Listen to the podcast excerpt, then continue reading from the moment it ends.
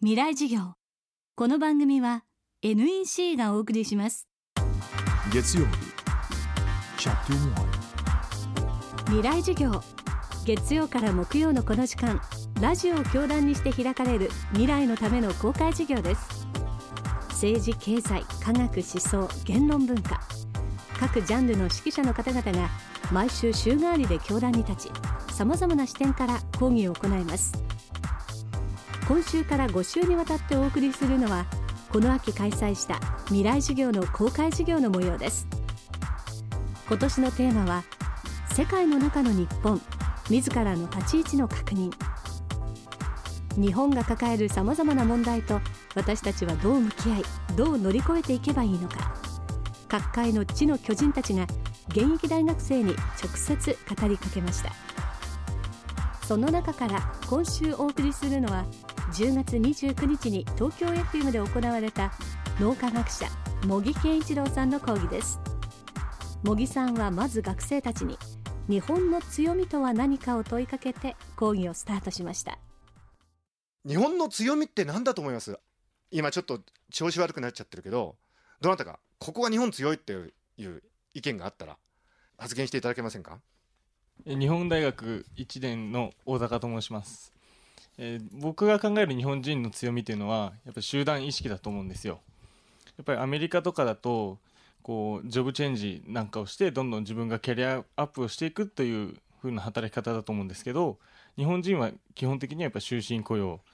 でそういった中であの個を個の前にしっかり集団を意識できるというところがやっぱりすごく日本人の強みだと思います。いやそうですね。お高くありがとうございます。iPS 細胞を作ってノーベル賞を受賞された山中さんがまさに、えーチームワークを大事にされてるんですよね。私も大事なことをしたけどでも同じ研究室のね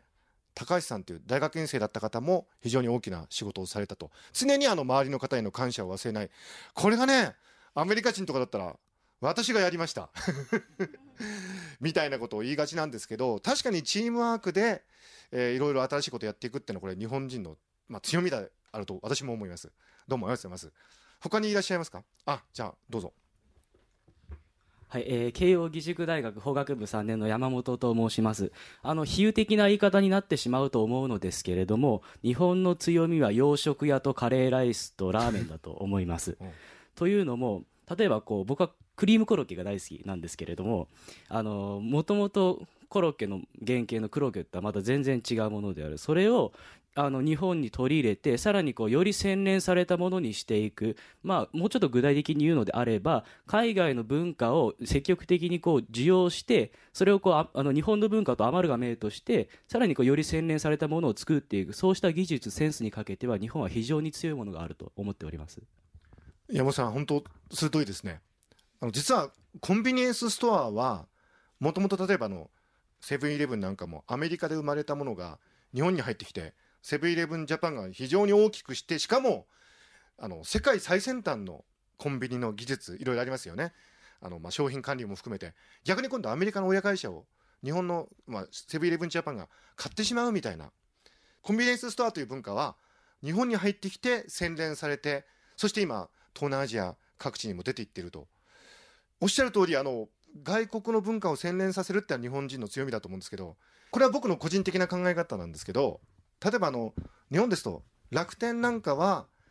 非常に小さなあのそれこそおじいちゃんおばあちゃんでやってるような個人商店の方にもそのネットのオンラインでのショッピングっていうインフラを提供してるっていう意味においてある意味じゃその泥臭いところもあるんですけど非常に日本的なサービスだと思いますしあと最近皆さんもお使いになってると思うんですけど LINE あれは日本初なんですよね。であのスタンプ皆さんも使ってますかねスタンプって。ああいうなんか可愛いなんか絵をつけるっていうこれはちょっと日本独特のセンスでここら辺にあの日本初のねインターネットサービスが世界の中で、まあ、プレゼンスを増していく一つのチャンスがあるのかもしれませんね。茂木健一郎さんによる公開授業の様子は現在完全版ビデオポッドキャストで配信しています。未来授業2012で検索してチェックしてください。